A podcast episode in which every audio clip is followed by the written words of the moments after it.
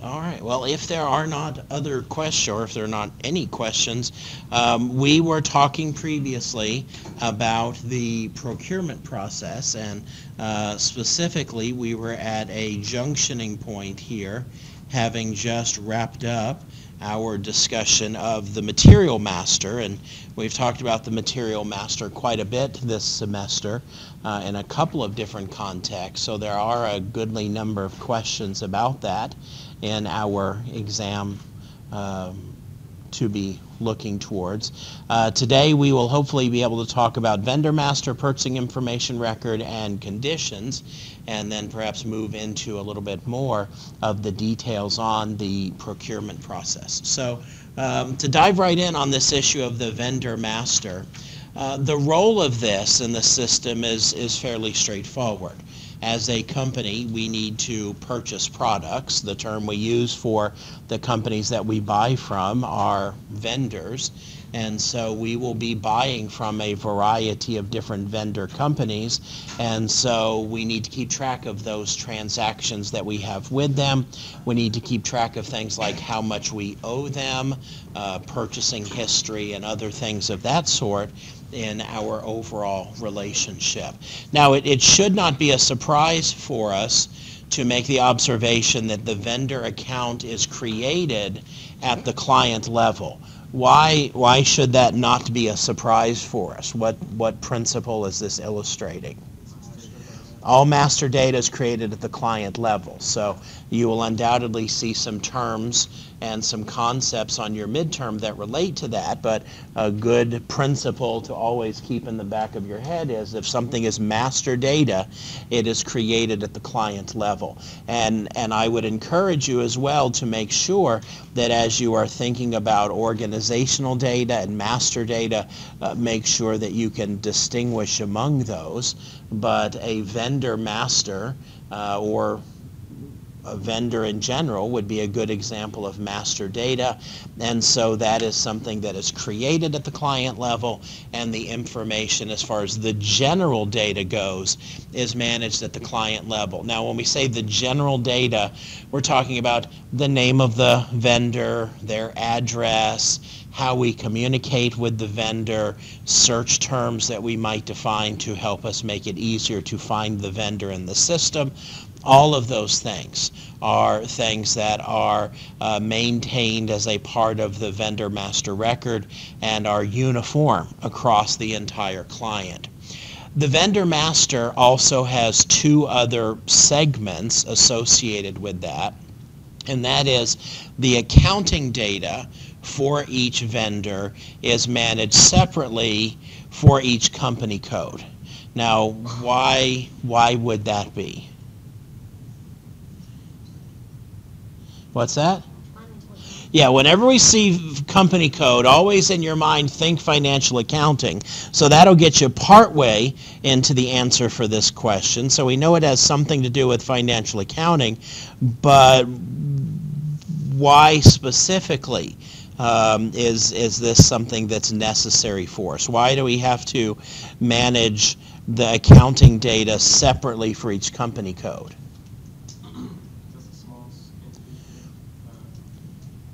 Okay, all right, I buy that. That's true. Why else is this something necessary? Exactly. We have a client that has multiple company codes in it, and every company code needs to pay for their own purchases. And uh, as Renee very aptly stated, Company X doesn't want to pay Company Y's bill. And so even though we have one vendor defined in the client, every company needs to maintain their own accounting information in terms of how much they have bought and, and how much is still outstanding on bills and things of that sort. So for every vendor master, the subledger account and the reconciliation account and the payment terms those things will be specific to the, the individual company code. Keep in mind, you will once again, I'm trying to, as a part of our discussion today, review things that uh, will be key elements on our midterm exam as we go along here. This idea of the subledger account and the reconciliation account are very, very important because what we will do, and you did this in your, your lab work, is uh, you might create a vendor uh, 1100 um, I don't remember how many zeros here, uh, pound pound. I think this is a, a, a, vendor that you created. I was looking at this with Benjamin right before class. So when you create this vendor, you are creating it client-wide. But one of the things that you will put in when you create this is the subledger account, the reconciliation account, and, and the payment terms. Well, the first two of those are the more interesting ones. This right here, this number, 1100 pound pound, that's the subledger account number. But in the definition of that, this will map to a reconciliation account. And so for a given vendor, it might say that the reconciliation account is 300,000. And we'll perhaps look at this in the, in the client here in a moment. Now, what's the significance of this number representing the subledger account and the reconciliation account? Who can, who can explain to us what's going on here and, and what this does for us?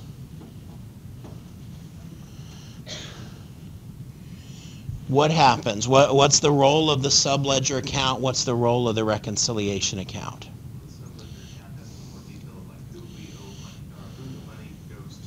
Okay. Reconciliation account is for our general ledger, just giving us an overall total of how much is owed out to various people. Okay. Everything you said sounds accurate to me.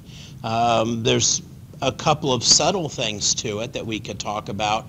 When we look at, to use your example, if I make a purchase on credit, okay, I make a purchase on credit, and so there's some debiting and some crediting of accounts going on. Am I doing those transactions in regards to which of these things? The subledger. I am debiting or crediting, depending upon the nature of the transaction, whether I'm paying a bill or incurring an original debt. I am doing that with the subledger account. So what's the relationship with the reconciliation account? What, what's going on here? It's automatically updated, absolutely. And how does that happen? Account determination which sounds like a really good term for you to be very, very familiar with for your exam. Account determination is the key to a lot of this information handling. And so we define a subledger account.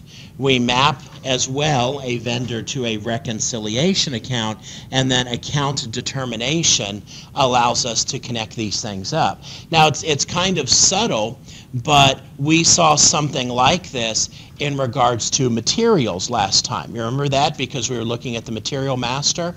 How was it different for materials than it is for vendors? How did account determination work for materials?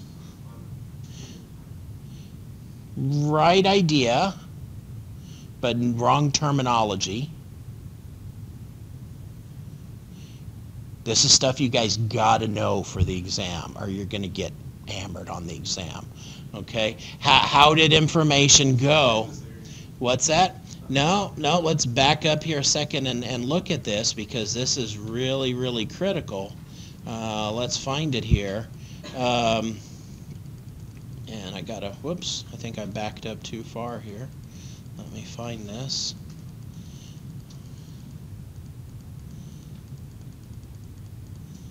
Okay, so here's Material Master. All right, and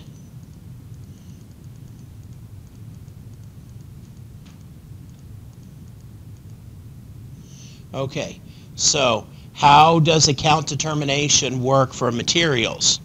Every material is put into a valuation class, and the valuation class is mapped to a reconciliation account in the general ledger. So what we have is with materials, materials are put into a valuation class. The valuation class determines how account determination is done. In the case of a vendor, we don't have anything like that. With a vendor, we explicitly define for each vendor a reconciliation account. So there's no such thing as a vendor group that will let us map an entire set of vendors to a reconciliation account. For every vendor individually, we have to define that as a part of the vendor master record. And so accounting data for each vendor is managed separately for, for each company code purchasing data for each vendor is managed separately for each purchasing organization. And this gets into issues related to partner functions and, and Incoterms, two things that we will talk a little bit more about. So if you think about it this way, all of this is about helping us keep information straight for the sake of reporting that we might need to do or desire to do. The reason why we have to distinguish every company code is because of financial accounting and we already observed that in previous discussions. The reason why we segregate things based on purchasing organizations is first of all so that we can keep them straight, which purchasing organization is involved in which transactions, and then it also influences things like, like the terms of sale. Now all of this, if you understand the way these transactions work and how the information is managed, flows through in what we see when we're actually interacting with things in, in the SAP GUI. And so uh, let's look at that for a second because this is a, a really good illustration of the concepts here. Uh, logistics, material management, uh, purchasing, master data, vendor, central, and I'm going to display a vendor. Now notice what we just talked about on the slide and what we are seeing here on this screen. On the slide it says we have this general data level, we have accounting data based on company code, and we have purchasing data based on purchasing organization. Notice these boxes right here. General data, company code data, purchasing organization data. And notice the boxes here at the top that give me fields to put things into. I have vendor, I have company code, and I have uh, purchasing organization. So I'm going to do this. Let's look at a given vendor, and um, I'm going to search for this vendor by my company code. And so I will come down here and pick my uh, company code and I want to pick a vendor I've bought some stuff for and from and so Olympic protective gear falls into that category. Now notice what it did. Because when I searched I put in my company code it, it put that field there. It put that data. I'm going to wipe that out. Okay. Now if I only put in the vendor number like I just did I can ask it to tell me any of this stuff. So I say I want to see the address. We might not have data for all of these elements, but I can ask it for that. And notice it didn't complain. It said, okay, sure. Uh, here's the name of the company. Here's their address and all of the other basic information, which is client-wide for this particular company. But notice if I come down here and say, okay, I want to look at the accounting info, and I press enter to try and have it display this to me, enter a company code because it can't show me any of this accounting information without knowing a particular company code. And this kind of relates to a problem that a, a, couple of people have had. If I were to say, okay, show me this for company code uh, US double zero, well, what, what's going to happen here? I hit enter and it says, okay, here you go. Here's the information. But if I try and actually dig into accounting information, I, I basically have a, a totally blank template here. Well, what's going on? This vendor exists, but there's no data for it in the context of this particular company code. But if I change this, and uh, I didn't mean to do that, I just wanted to retype this. So if I change this to uh, my company code here and so it's uh, US 02 And so now, as I scroll across here and look at the information, I am going to see, you know, here's a reconciliation account associated with that vendor, and uh, that information is present for my interaction with this particular vendor. And so I could say, you know, show me all the payment transactions, which I didn't have toggled before. And so as we scroll across here, um, we should get, uh, you know, here's my payment information showing my payment terms and, and other things associated with that vendor. Now, once again, suppose I want to say, okay, show me actual purchasing data. Well, now, once I toggle that on, now it needs to know a purchasing organization.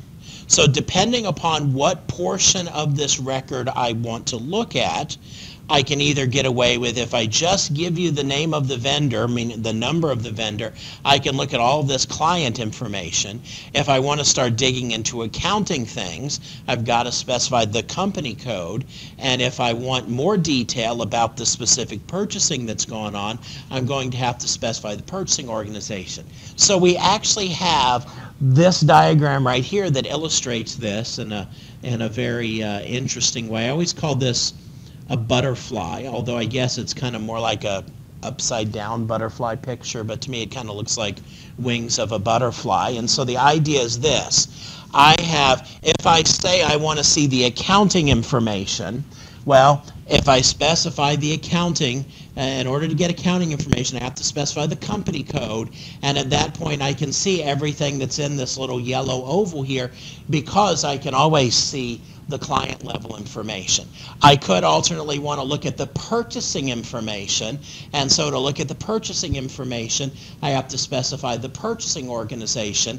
And I can see everything that's in here in, in this blue oval. So what that does is that creates a scenario where in my organization, I might have, we're all using client 100, but here's company code 101, company code 101, company code 102, company code 103.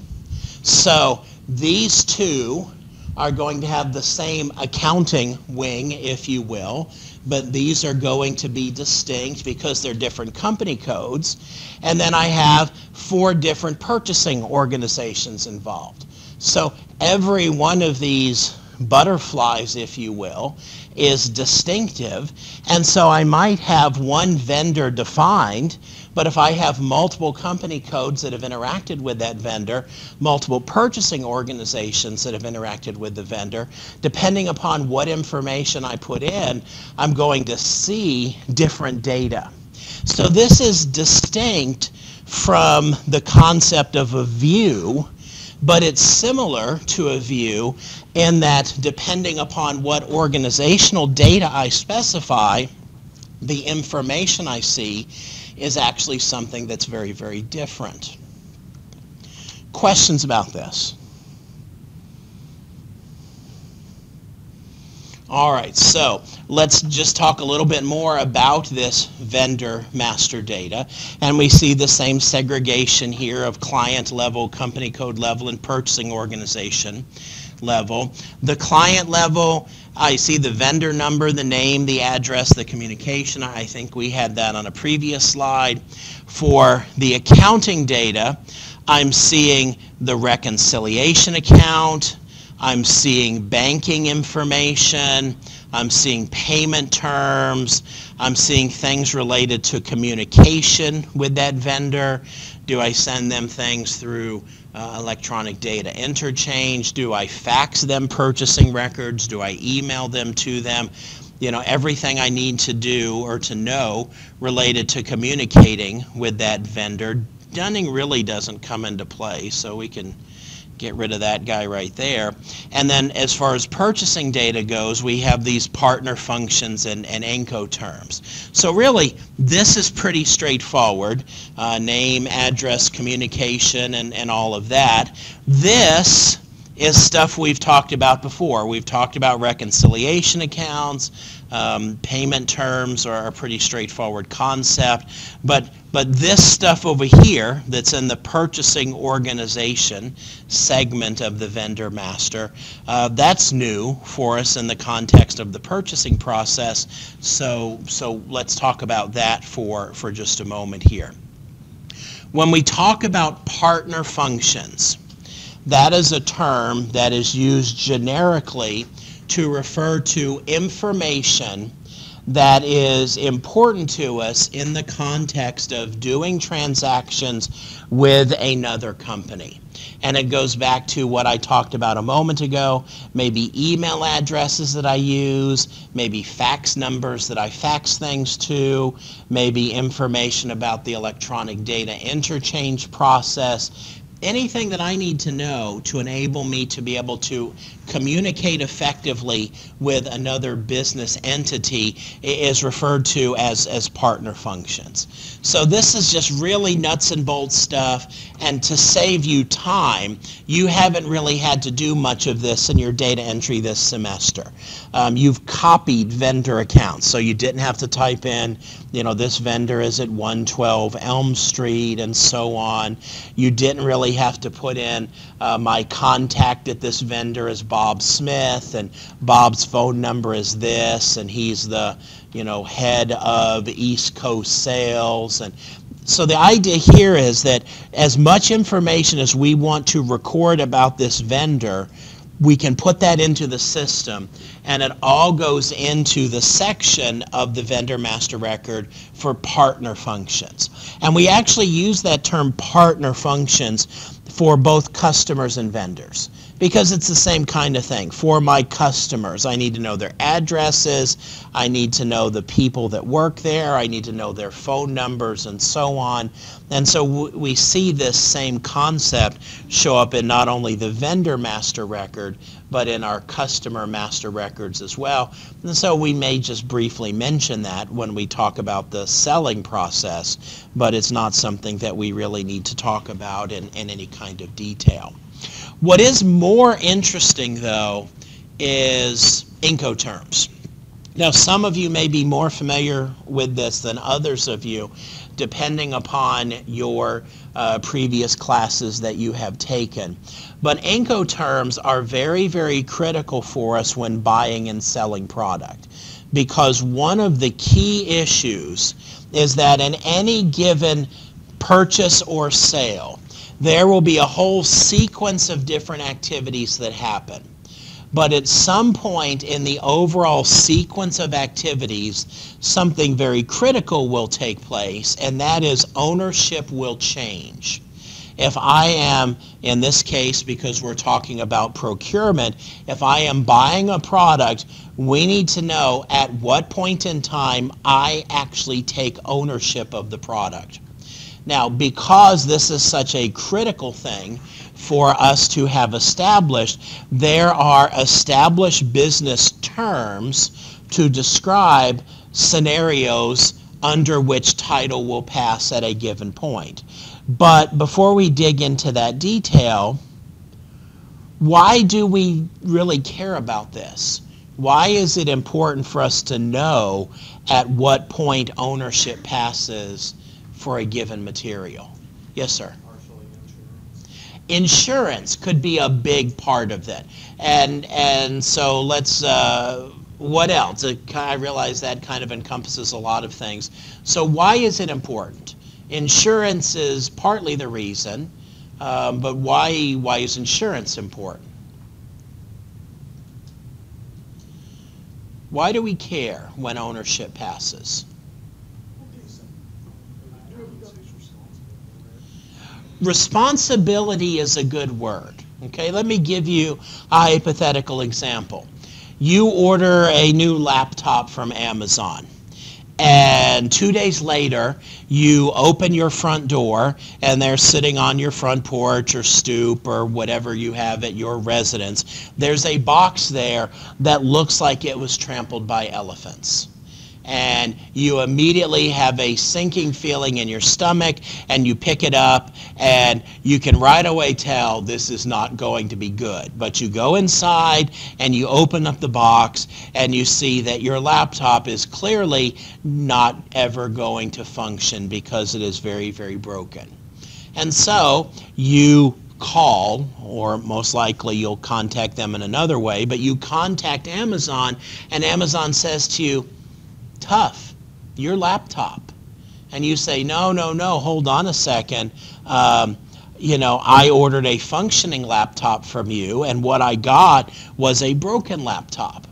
Well, a key element in this whole discussion you're having is at what point does it stop being Amazon's laptop and start being your laptop? Because I think we would all agree that if you got a perfectly functioning laptop and you opened it up and you started the process of installing software on it and midway into that process you accidentally overturned uh, a soft drink onto the keyboard of your laptop and smoke started rolling out you probably would agree if you're thinking about this uh, ethically that that's your laptop that you just broke. It's not Amazon's laptop at that point. So at what point does it stop being Amazon's laptop and start being your laptop? That's what Incoterms tell us in a purchasing and selling arrangement because we want to make sure that both the buyer and seller understand this and that it's part of our contractual arrangement here. So we could specify as the Incoterms governing a particular transaction, Ex Works. Now, Ex Works is a standard Incoterm that says the seller makes the goods available, but that's it. The seller does not load them onto a truck. The seller does not transport them. The buyer is on the hook for all costs and the risk of delivery. So we might, in our personal experience, associate this with buying something from Best Buy. You go to the Best Buy store, you pick something out, you purchase it, and and you know, in my scenario, I don't know whether they'll help you or not in reality, but we'll just assume that at that point Best Buy says, "Hey, it's up to you to get it loaded into your vehicle. We're not touching it because we don't want to be responsible, and we're certainly not going to transport it." Basically, we make the product available and everything after that you're on the hook for. And so those are a specified way that we could indicate that our transaction should work. This is called Ex Works. We could alternately specify Incoterms of, of free carrier. And free carrier, the idea here is that the seller delivers the product uh, to a designated carrier at a named location. So we might, for example, say that we are going to use UPS as the delivery mechanism. And so we will deliver the item to UPS in Johnson City, Tennessee. And as soon as we tender the product to UPS and UPS hands us a receipt, we no longer own it as the seller. The buyer is on the hook. Now, going back to the issue of insurance, this is why this is really important. If UPS destroys it in mid-transit, and we have specified the terms free carrier. Who is on the hook for that damage? Is, is the seller on the hook or is the buyer on the hook? The buyer's on the hook because the buyer took possession as soon as it was delivered to, to UPS in this scenario. Therefore, the buyer might want to pay for insurance so that if something bad happens, they don't lose out in the overall transaction. Free alongside ship. It's very interesting. There are several Incoterms that relate to uh, international shipments by way of, of ships moving from port to port. And free alongside ship says that the seller is going to take it to a designated seaport. So it might say, we will deliver this to such and such shipping line at Port Canaveral in Florida. And so what that would mean is if we're selling, you know, here in Johnson City and the buyer is in Italy, that's why we're having to ship it to them by way of an actual ship. We say we will take it to Port Canaveral in Florida and deliver it to such and such a shipping line. And once we do that and we have delivered it alongside the ship, then title passes to you. Now, what's really interesting about this is the reason why this is one of the Incoterms is because in shipping by way of a ship, there are a lot of very interesting hazardous things that could happen. First of all, shipyards are places where things sometimes magically disappear, never to be seen again. Shipyards are also places where, and if you've ever seen it, it can be kind of impressive, where in a big shipyard where they have the massive ships, they also have really massive cranes.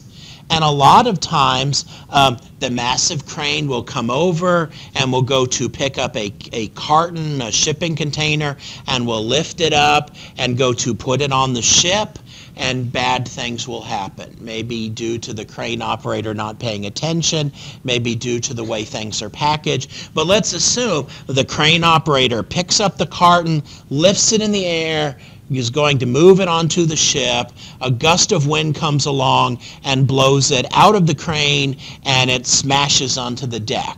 Or it winds up in the water to float to the bottom, never to be seen again. Who's on the hook in that situation? The buyer is. Because the seller said, I will get it next to the ship. And then at that point, it's all on you. We have free on board, which in my example of the ship means that it's going to get loaded onto the ship. The ship is going to travel across the ocean. And at some point in which we will specify, title will pass. Now, I could say, all right, we're going from Port Canaveral to Italy.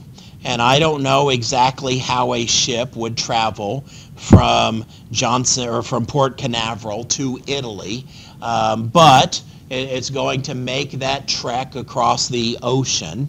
And we might say, and I don't know that this would be very common, but we might say once the ship passes a certain parallel, uh, that that point title changes hands. What's more common when we see FOB terms is for there to actually be a city or an address listed. So for example, if you bought something from a company in California and the, the Incoterms associated with, with it were free on board, your address in Johnson City, then title passes when the item gets to that particular location. But you could be buying from a company in California and they ship it to you by way of truck and they specify free on board Kansas City because they know that the merchandise will change from one truck to another in Kansas City. And so at that particular location, once the item gets there, that's where title will, will change hands. Yes, sir. Ah, that is why we probably would not transfer it at an arbitrary point. We probably would do either free on board, what's called typically called free on board origin, which means that as soon as I load it up onto a transport vehicle, if I'm the seller, once I get it on transport vehicle, title passes at that point. Or free on board destination, which means that the seller's on hook until it reaches the destination. My point is, oh, those are the two most common, but we could specify a, a different arrangement. And a lot of times, well, the only times I've ever seen this would be in a situation where, as a way of saving money, is, is almost always why this is done. The buyer might say, you know, I run trucks back and forth to Kansas City every day as a part of my business. So to save a little bit of money, why don't you ship it as far as Kansas City, and then I'll get it in one of my trucks at Kansas City. And so in that situation, we could specify Kansas City is where title's going to pass. But yeah, you're right. I mean, I'd be really careful about passing title at some place where you know both parties want to look out for their own interests here and so whenever we're changing hands on things in kansas city they're going to have me sign off on paperwork and all kinds of stuff like that if any of you have ever moved and hired a moving company it's the same kind of situation you know before they're going to actually turn over the product to you you're going to have to sign all kinds of paperwork certifying that it's in good shape and so in a lot of these business transactions the same thing's going to happen there's going to be a lot of paperwork to sign off at the point at which this exchange is made. So, so if, if we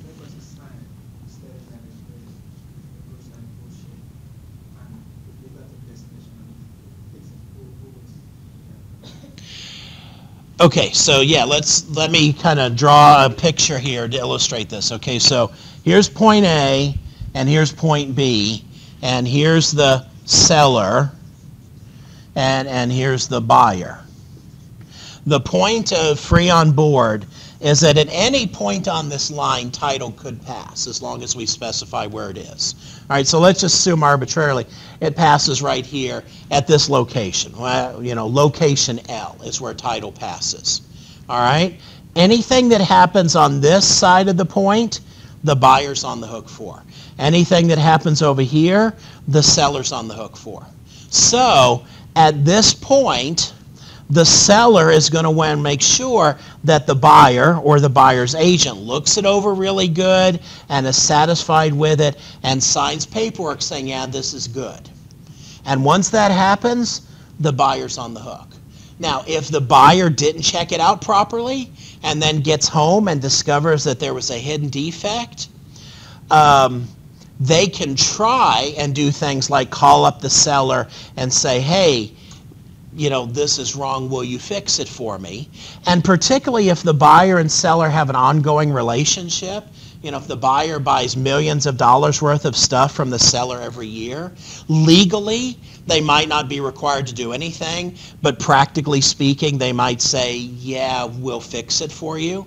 But in the eyes of the law, once it passes this point, the buyer's on the hook. Even if the seller did something bad, and I'll give you a really uh, great personal illustration of this. My wife works in another department here in the college, and I, I don't know what they use this for, but you've all heard of, I guess, from this region of the country, a still. Well, there are legitimate uses for stills in some kind of scientific work.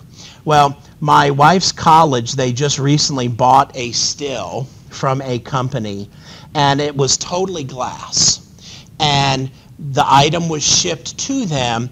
And when it arrived, it arrived in three different pieces, even though it should have been in one piece. And so they contacted the seller and said this arrived in defective condition. And the terms of the sale were such that title didn't pass until it got to the buyer, and the buyer approved. So they called him up and said, We got a broken still. We do not accept this. And the seller said, We'll ship it back to us because we want to inspect it and we want to find out why it broke and understand what's going on here. And once we get this broken item back, we'll ship you another one. And and the people in my wife's office, they were fine about that. And so they actually took it to the UPS store to package it up because they needed insurance for the return trip. Well, the return trip, it winds up back at the seller's office, and they call my wife and said, You told us the still was broken, and you said it was broken in three pieces.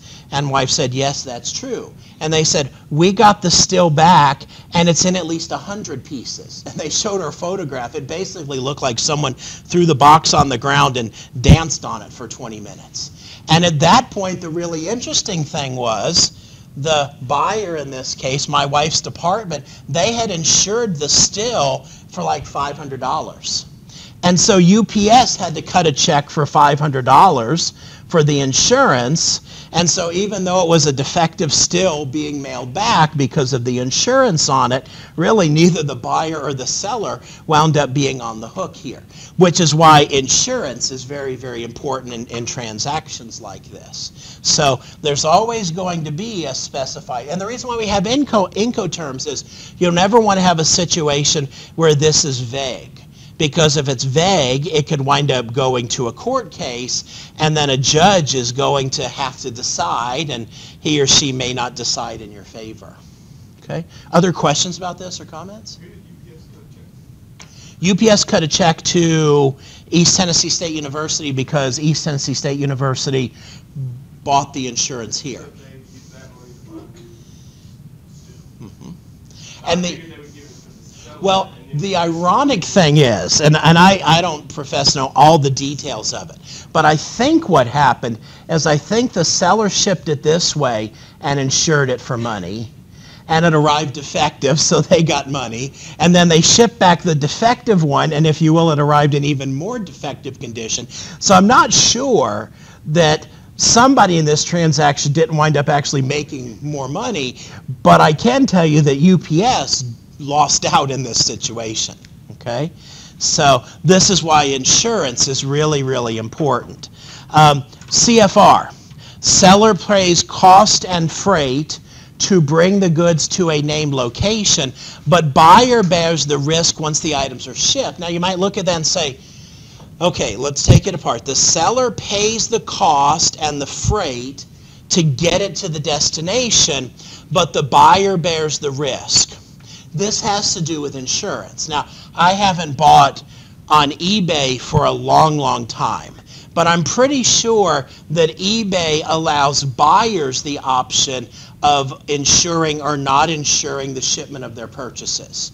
And so the scenario there is the seller has to put it in a box and the seller ships it to you.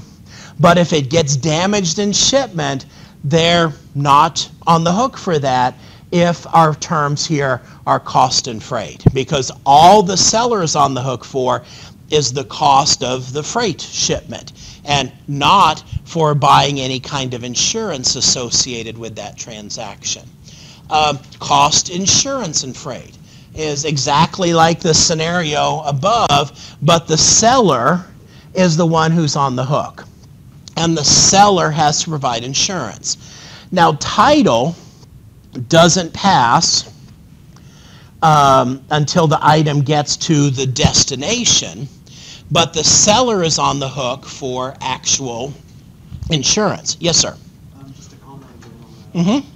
FOB, um, you'll also see it in accounting terms as shipping point instead of uh, origin. Yeah, I've seen it FOB shipping point or FOB origin or FOB destination or a lot of times more specific, you know, FOB Johnson City Depot or FOB an address or a location. Um, there are a lot of these Incoterms beyond what I have shown you here, but but they're standard ones. And and this is I, I thought kind of interesting and fun. So we'll, we'll take a second and look at this. So um, if we there's a essay there's a table in the SAP database that stores all of the Incoterms, and it's uh, TINCT, table INCT, basically, which is the table of Incoterms. And if we look at the contents of this table, okay, this shows once again internationalization. Uh, e, this is English. So here's CFR and CIF, and, and you notice there's a lot of other ones that we didn't talk about, like delivery at Frontier and, and so on, but a lot of the ones that we talked about are here. But then this is kind of fun when we scroll on down. Here's, here's French, and here's um, Russian Incoterms, which I can't read any of these. Uh, but the point is, um, these Incoterms are things that are standard business practices that have been well defined in law. And so when we buy something, because we're talking about the purchasing process, one of the key things for us to have recorded is what are our terms of sale with this vendor. And the reason why this is part of the vendor master is we will almost always deal the same way with a particular vendor.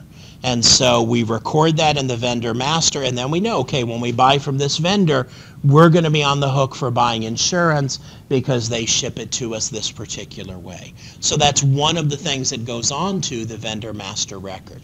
Yes, sir. You said they choose, I guess, which Incoterm based on vendor. Do they do that by like material they're buying too? Like, are there certain cases where this is a sort of all of We would have this listed in the vendor master. That's a great question. We would have this listed in the vendor master, which means that when we go to create a purchase order, it's going to automatically populate the purchase order with the standard Incoterm that we use. We can go up there though and change that field to something else. But this is a way of, of just that being automatically there because in a lot of instances, it will be an automated transaction that maybe a human being doesn't even see. But yeah, your point is valid. We always would have the ability to do a given transaction slightly differently by just going in and, and modifying the field on the purchase order. And every purchase order will have an Incoterms field. Okay, good question. Other questions? All right, so that's purchasing info record. And so we have one more master data element to talk about here, and that is, or no, that's the vendor master, excuse me. I was like, hold on a second, something's wrong here. That's the vendor master. Purchasing info record is, is what's up next. I was getting ahead of myself there, excited about, about Incoterms. It's just exciting stuff for a Tuesday afternoon. I'm sure all of you feel that way too. Uh, purchasing info record. What, what's a purchasing info record? All right. And I hope you're picking up on a lot of the big picture ways that information is handled because ultimately that's the most important part of this. And so I keep looking for, someone keeps eating the whiteboard markers in this room, so I apologize for having to use this really, really wimpy one here.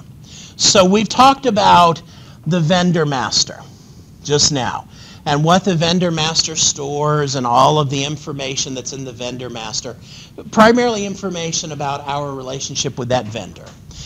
And we talked about the material master, which contains all of the information about the material. You know, let's say it's elbow pads or or uh, brake assemblies or whatever it is, the kinds of things that you guys are working with this semester in your lab work, that's in the given material. But what's not in the material master is information about us having bought this product from this vendor. And what's not in the vendor master is any information about the products that they sell. So a purchasing information record kind of sits here in the middle, if you will, and it contains information about our purchasing of materials from a particular vendor.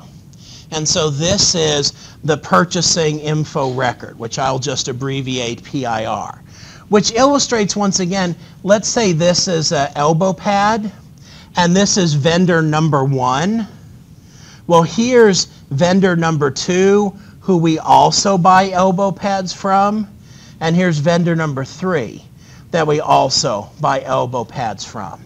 So this gives us a way not to put a whole bunch of junk in the material master about who we buy from and not put a bunch of stuff in the vendor master about all the products they sell, but gives us the ability to have these purchasing information records that are going to keep track of this kind of information. If I want to know how many elbow pads have I bought from this vendor, I'm going to find that information in the purchasing information record. And this purchasing information record, one of these exists for every product that I have purchased for every vendor. So a given material, if I've bought it from 17 different companies, I'm going to have 17 different purchasing information records that contain details on my history involved in that particular transaction. So it's the intersection of the vendor data and the material data. So as I just said, we have one of these purchasing information records for every combination of vendor and material purchased from that vendor. And what we're going to see in that purchasing information record is really obvious things like the purchasing data, the conditions, uh, as well as just any kind of notes that I might want to put there, any kind of special information, all of that's going to be possibly inserted into this purchasing information record.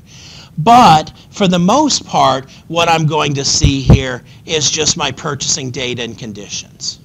So it will tell me, okay, on such and such a date, you bought 50 of these and here was the price you paid. And so that information is captured and reflected in these purchasing information records. So if we're thinking in terms of how this might come up on your midterm exam, and I'm just, there's a lot of questions on your midterm exam, and I don't remember all of them, but you know, true or false, information about what we have purchased from a given vendor is found in the vendor master record. Well, false. All the vendor master record does is tell us about the vendor. All the material master does is tell us about the material. If we want to know about the buying of that from a given vendor, then I have to look someplace else at this purchasing information record to find out that, that history. And so, for example, I think I can call this up here uh, pretty quickly. I don't know that you actually uh, do anything with these in, in the lab, in the lab work that you're doing, but if I go into, I've got to find it here, logistics, material management, purchasing, master data, info record right here. There's our there's our purchasing information record and I can display this. And so I, I have apparently defaulted to a particular vendor. I, I, don't know what vendor that is, so let's look it up real quick. So I can say, okay, you know, um, I'll pick um, Fun in the Sun. And so notice I could put in a material or whatever. I'm just searching for things right now. And so I've got to enter a record or material. So I've got to remember who I bought what from. So I think, and uh, I don't have this memorized, I think that from Olympic Protective Gear, I think we bought elbow pads from that company at some point in your lab work. So I'm going to put in the vendor and I'm going to put in find elbow pads here. Elbow pads right here. Okay. And here's my purchasing information record. There's not a lot of stuff here because we haven't gone in and, and actually done a lot of business. But notice here it will tell me things like um, how many times the vendor was late with deliveries, um, how many point, you know, we've got all kinds of different things here that could be a part of this individual display, including my ability just to come in and, and put in freehand text here. You know, I could write a note here that says, they really gave us a hard time when we tried to make this purchase. And I could save it and it would become a part of this information record. And so anytime I want to see uh, details about what I have bought from a given vendor, that's going to be captured in the purchasing information record. Questions? All right, we're kind of buzzing right along here, which is good because I want to get master data finished for today. Conditions. Conditions, that term in ERP speak in particular, is what we would equate to talking about prices. Now, why do we use a, a word like conditions?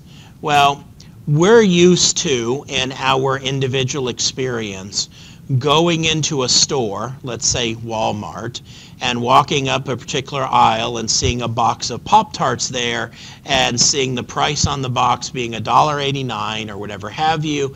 We pick it up, we put it in our shopping cart, we wheel to the front of the store, we let the clerk scan it, the cash register registers $1.89, and we pay it. That's the way we are used to transactions. In business, you learn that prices are very, very flexible depending upon a variety of scenarios.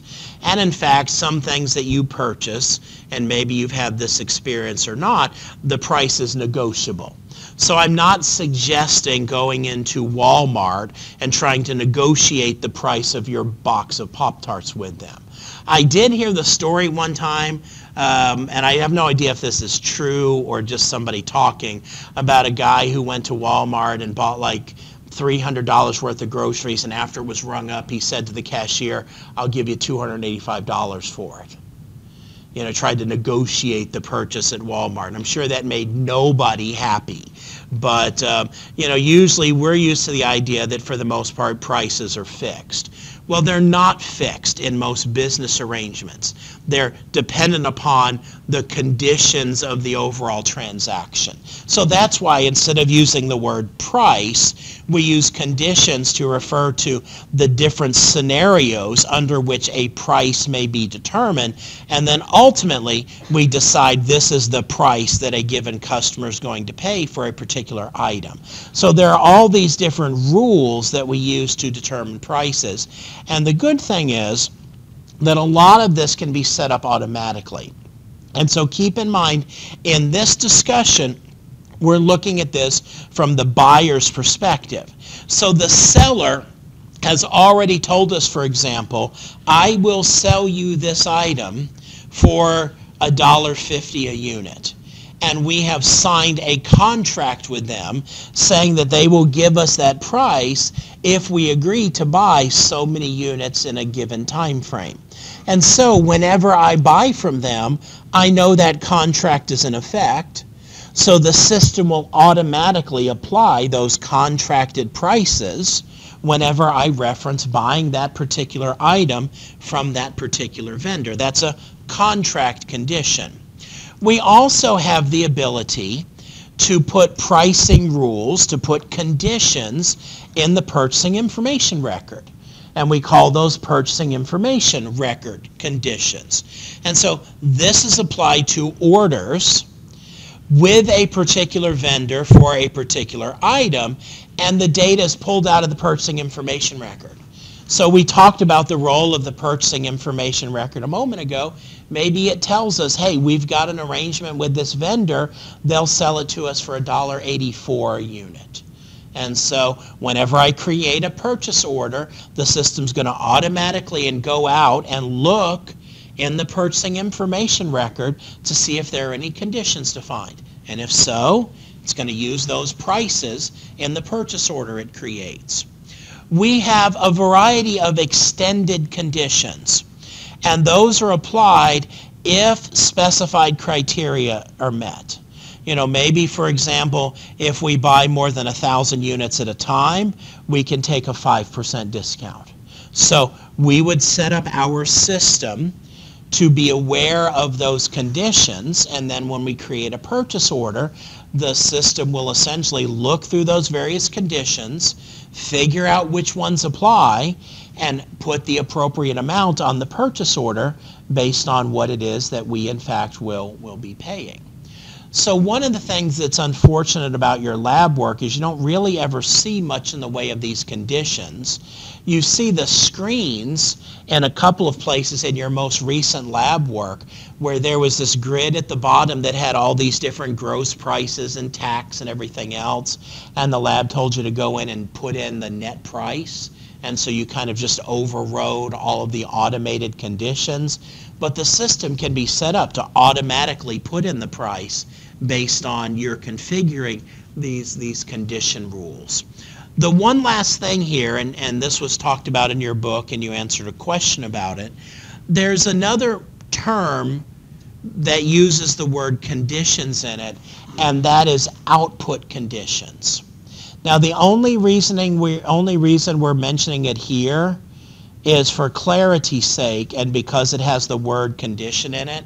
Output conditions have nothing to do with pricing at all.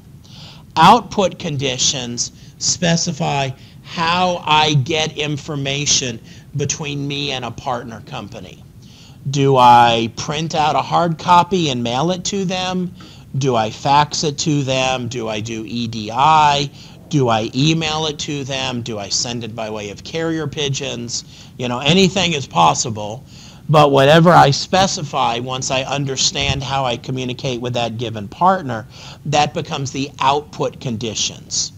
So that has nothing at all to do with pricing, but it does use the word conditions. So your book mentions it here, and so we will follow suit and mention it as well and that is conditions. So we have now talked about the master data relevant to procurement, the material master, the vendor master, the purchasing information record, and conditions. Questions?